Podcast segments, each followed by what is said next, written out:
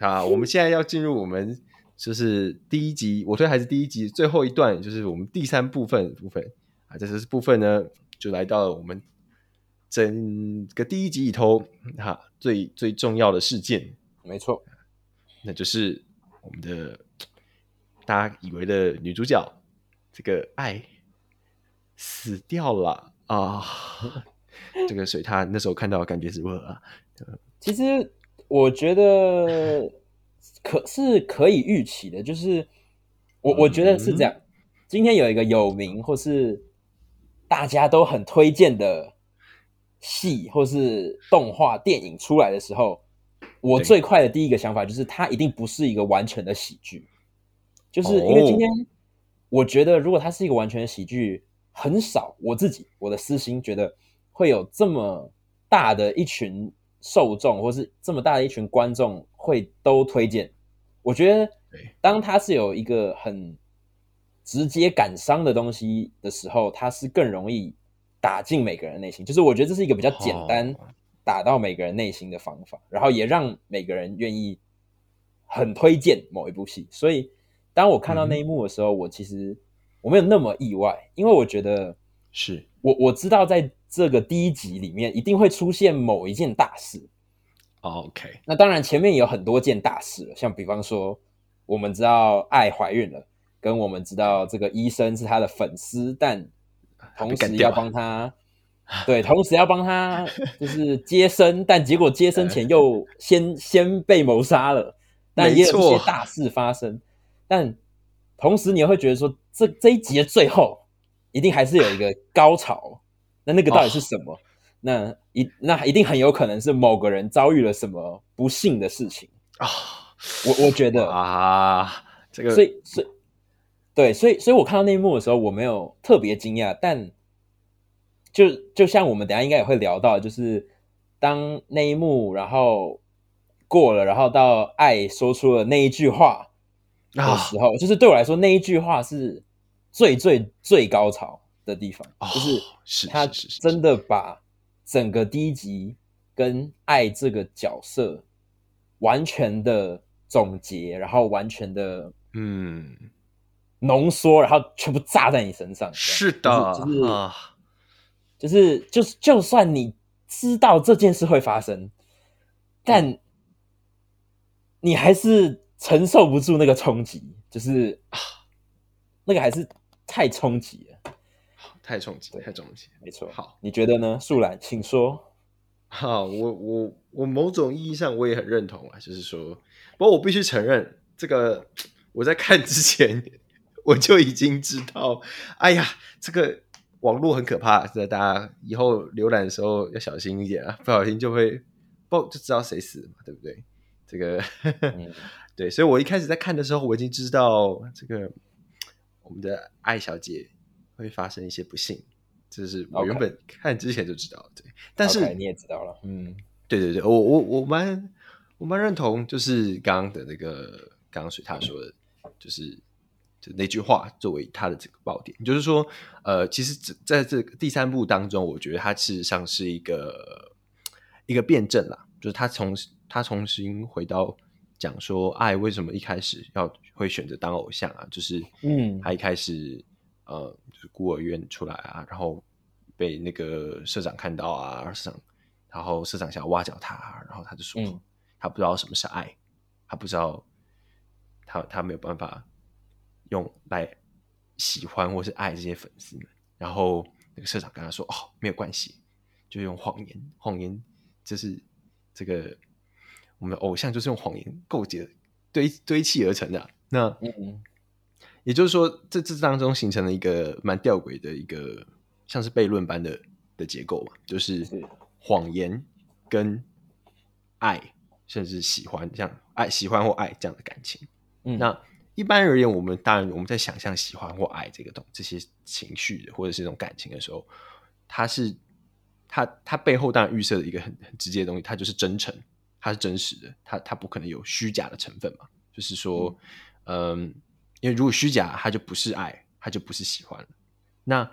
在这边他把它跟谎言做连接在一起，让他的这个让他的爱是一个由虚假所建构而成的，或由谎言所建构而成的东西的时候，我觉得他是一个他其实他质问的是偶像这样一个存在，就是偶像这个存在，他跟粉丝之间的关系，他作为一个闪闪发光带给人家希望的一个身份，他本身其实就是有这样子双重矛盾的但却并置的东西。因为我就像你刚刚水獺所谈到的，就是其实任何一个粉丝在就是都知道说你跟那个偶像之间的感情或是关系，它没有办法变成一个真实的东西，因为你那是一个很渺茫的事情嘛。你可以想象说你很喜欢的这个偶像可能有一天可以变你老婆，对不对？但是大部分情况这不会发生嘛。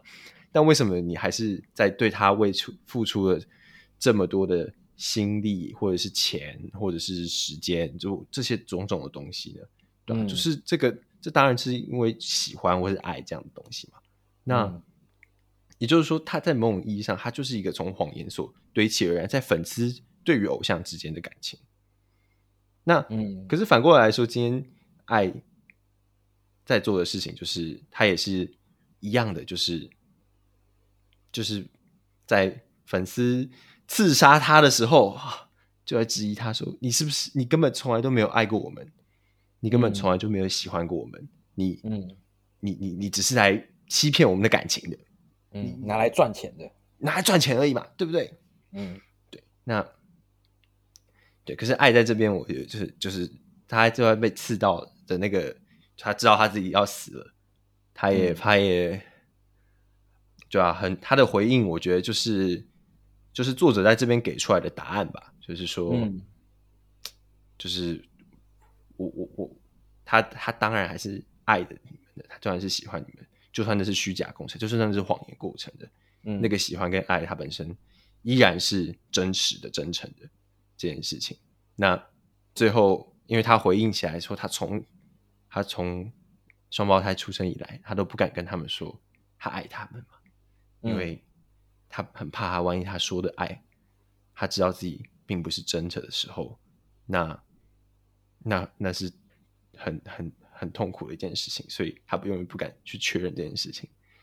所以他最后的在死亡前的那一刻终于说出口了，他爱了这个双胞胎啊，这个真的是非常的逼人的眼泪啊，对不对？水獺，这个你那时候对啊，你没有流泪。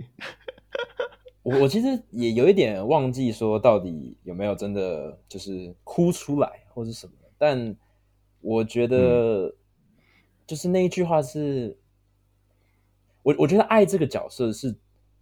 他对自己是非常真诚的，就是他很是了解自己是一个怎么样的人，然后在这之上，他从一开始。就是唱歌的歌词里面的我爱你的这些，他很明知道是谎言，就是一开始嘛，因为他不知道什么是爱，对，所以他就算唱出这些歌词，试着诉说，用这些字词然后去诉说这个情感，但那好像也都还不是真的。那就是到了最后的最后，他要跟他的两个孩子，然后他想要知道他在最后的最后有没有办法真诚的面对自己，然后还同时真正的用这个我爱你这几个字，然后真的在讲说这句话所代表的意义跟他的就是他想表达那个情绪。我觉得就是真的非常好的在动画里面被呈现出来。对，我觉得确实对，然后我觉得那一句话同时好像也是爱对他自己来说就是一个完整吧，就是他可能觉得他走到了，终于走到了这一步嘛，对不对？就是终于可以好好的讲出我爱你，然后真的是意思是我真的爱你的意思。没错，对啊，所以对，我觉得在那瞬间就是会觉得爱这个角色完整了，然后对，难过归难过，但你同时也会觉得说你很庆幸他在最后一刻有达到这一步这个完整嘛，对，然后你很庆幸他有好好的讲出来，然后当他讲出来的时候他自己意识到他是认真的，他没有在对自己说谎了。我觉得就是对那一刻是非常非常重要，对啊，是我也很认同，对啊，嗯啊，对啊，不过我一直都觉得那个社长一开始跟爱说的就是没关系啊，一开始就撒谎也没关系，或许有一天会变成真的。我觉得这是一个很特别的理解，因为通常每个人去撒谎的，至少我觉得我好像从来没有为了这样的事情去撒谎，就是我不会因为我想要它是真的而一直去撒同一个谎，就是这是我没有想过的事情。但是对于当时的爱来说，就是他的名字是爱，但他并不了解爱是什么，他并不了解每个人就是客观的形容，或是这其实也不是一个客观的东西，就是那每个人在讲的爱到底是什么，就是他不了解，那他只好用这个词，然后一再一再的用这个词，然后希望有一天他用这个词，我也不知道用到某一个程度或是用到某一个次数的时候，他可能会多看到一些东西，或他可能会多感受到一些东西，对对，然后也是到最后的最后，他应该说我觉得或许他在那之前都其实有办法说他爱他的孩子了，但他就是不敢嘛，他不敢讲出来嘛，对啊对啊，所以我觉得这同时又更加重了我们对这个角色的理解，就是尽管他好像是一个很狡猾的一个偶像，就是比方说他好像看起来很狡猾，然后他就是一直说他爱他的粉丝，然后是怎么样，那当然他说谎的原因是他希望这件事成为真的，但那并不代表说每个人都可以理解这个概念嘛，因为毕竟这也就是他自己的一面之词，就像最后刺死他的那个人，尽管爱在最后说出说哦你是那个谁谁谁一直都有来牵手，不是，抱歉，是握手会，对，不是牵手会，握手会的那个人对吧？那但是就是那个人或许在最后有一点理解，但那不重要。但我意思就是说，就是像他这样的一个代表，就是他非常没有办法了解，他没有办法了解说你身为一个偶像，你怎么可以交往，然后又生了孩子，然后还继续扯这些。对，你还继续扯这些你爱粉丝的谎，我是你的粉丝，我不觉得你有爱我这样，对对，所以我觉得他是一个非常好的例子，说别人有些时候就是感受不到，那这些本来就是在你自己心里，然后你想要达成的东西，但当你今天是个偶像，然后你被聚光灯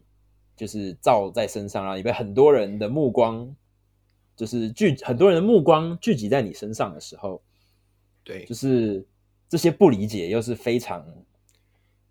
容易发生，然后同时也加重了爱不愿意相信他自己嘛。对，因为他也会觉得说，哦，他一直在讲这些，对别人讲，然后别人看起来好像也没有那么相信，或他自己也不相信，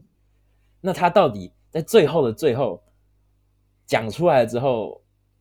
有没有办法说服他自己？就是对啊，那种感受，确实，我觉得我有点在打转了，但就是那个感觉真的是太深刻到，我也好像只能一再一再的提起就是这件事情，然后去有点像是夸奖说我，或是有点像在表达说我有多喜欢爱这个角色，因为他对自己的诚实的部分，先不管别人的误会怎么样，而是他一直都很知道说。他在做什么，然后他也一直都很知道他最后想要达到什么，然后他也非常明显的很害怕他达不到。是，我觉得这些都带给我觉得爱这个角色更更有立体感，然后他的那个狡猾的嘴脸的背后，或者狡猾的面容的背后，其实他是有一个想要追求的目标的，而不是为了狡猾而狡猾，或是而不是为了钱而狡猾，他是想要找到，就是找回或是找到自己的那个部分吗？就是对于爱到底是什么的这个部分，他一开始成为偶像的他不知道，那到底成为了偶像之后的他有没有办法找到爱这个词对他来说是什么意义？这样是我觉得我很认同啦，就是其实对啊，某种意义上这个角色在那个瞬间是一个，对啊，就是那是他升华或完整的一个瞬间吧。对啊，好了，我觉得做一个小总结，就是我就直接问说，来树懒，你推荐这个看第一集吗？应该说我们第一集讲完了，这样好了，你推荐继续看下去吗？这样讲好了。OK， 好，我觉得我这样回答比较好，就是说，我只要这样，这个很不太这个，或许大家不太，但我自己觉得第一集其实不是最好看的哦。应该讲就是一个对，就像我最一开始说的，我觉得第一集它就是一个整个故事的序章。那序章的存在，当然是除了让你认识角色之外，也要了解他的动机，让你对他有认同感等等的，是有很重要的这些功能。但是对我来说，整个故事的开端是在第一集后才真正发生，才真正开始。我了解，就是应该说，对于这个主角来说，就是 Aqua， 就是对 Aqua， 对转身的这个中年医生来说，他的故事没错，就是他背负了这个母亲的对，这个复仇啊，对，所以我自己觉得说，这个故事，第一集之后，后面的到底要不要看？当然要看了，而且一定会更好看。尤其是如果你看完第一集之后，你有任何的感受的话，我觉得你在后面的集数会更能够去理解或者去认同吧。就是说，他们这些角色的成长啊，就是说他们的，因为他们的动机跟他们的目标是变得有很深厚的一个根吧，我觉得。那对啊，所以非常推荐，如果你还没看完第一集之后还没开始看下去的话，绝对要看得下去，而且我觉得后面会更好看，真的。对啊，而且应该说，就我自己就是看完一跟二来说，我单就给第一集的评分的话，当然一定会非常不公正，因为我记得我有听过别人说，如果第一集的1个半小时真的拆成3集，就是正常的可能动漫的24分钟的话，那这个作品到底会有怎么样巨大的，就是在评价上的改变？我觉得一定是会非常巨大的。对，就是在把第一集分成3段的话，我觉得整体的节奏会慢下来很多。然后对，因为3段又会变成3个礼拜嘛，对不对？是啊。所以如果这个是一个在追每个礼拜动漫的人的话，我觉得这3个礼拜会拖得太长。但今天他很聪明的把整个浓缩起来，然后这个90分钟完完全全的放在形塑在爱这个角色身上，然后跟他带到，就像你说的，接下来我们要专注在这个我们的主角嘛，就是 Aqua 的身上，就是他到底这个爱的重量到底在 Aqua 心中有的分量到底是有多么的重要，然后延续下去。在阿夸的心中，第2集、第3集、第4集、第5集，到现在第6集，或甚至是你看完了漫画出到最新的，我相信在阿夸的心中，爱的这个重量没有变过，就是我相信是这样的，是对。然后所以我会觉得这作为一个序章，作为一个开头，你介绍一个对我们的主角这么重要的角色出来，然后让我们感受得到我们的主角心中一直都有这个角色在。当然我觉得难过也是难过，就是你最终还是让他在第一集退场了嘛，就是我们可能会看到一些回忆的片段啦，希望有回忆的片段对不对、回忆的片段嘛，对、okay. 但对我觉得当我看到爱死的时候，我同时难过惋惜，但同时也很开心说他们真的把这个角色做得非常，就是形塑得非常的好，是没有错，对，所以我觉得我也算蛮为他开心的，就是对，而且尤其还有那个 after part 嘛，就是播完歌之后还有那个什么他们的一岁生日，对哦好啦，算你狠啦，制作组算你狠啦是，对，而且我也必须承认，我认同，就是还有一个非常，就是在现在这个时代里头啊，就是一切都是往快往短往 的时代里头，你要做出一个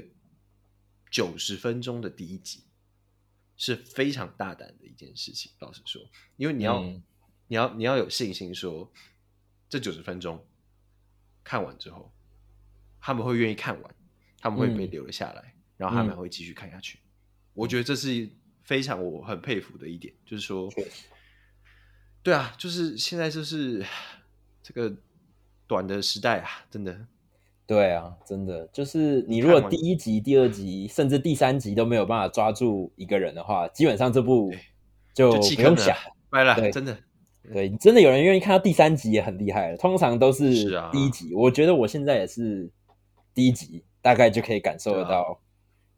这个大概的感觉。好啦，我觉得很期待啦，就是因为我是一个不怎么看漫画的人，那我接下来肯定会把它追到，总有一天会把它追到最新的动画那动画我一定是一定会看的，我也是一定会看的。好，对，那就是对，期待啊！你之前说什么？第三接到第四不错，是不是？好啦，多期待一下啦。第三接到第四，期待一下。没错。这我们这个下一集的时候，我们可以来问问看水獺啊，到底看完第三集到第四集了没？好，可以访问他到底有没有觉得有这个价值嘛？对不对 ？OK， 我觉得会啦，但对最后结语一下，就是当然我现在也会有一点怕，因为第一集有点太顶了，你知道吗？所以顶了之后，接下来要不就是维持，要不就是稍微往下掉。我觉得难免，就是毕竟它是一个完整的90分钟。但对，我觉得还是期待啦，还是期待这个题材，我觉得蛮新的。然后，关于我推孩子第一集的部分，我们就到这里。那就聊到这边，这样就聊到这边。非常非常感谢，如果有人听到了一路听到这边的话真的真心感谢陪我们这两个又闲又宅很闲的两只动物，没错，我猜之后我们应该也会想办法找一些平台，然后有的话就是可以，如果有一些回馈或是我们就也聊聊天什么都可以，这样对，再找一些平台然后有办法跟大家互动，没错，什么之类的，我们非常反正就是这样，我推的孩子第一集非常好看，我们两个都同意，然后有人已经看到最后，目前也还不错所以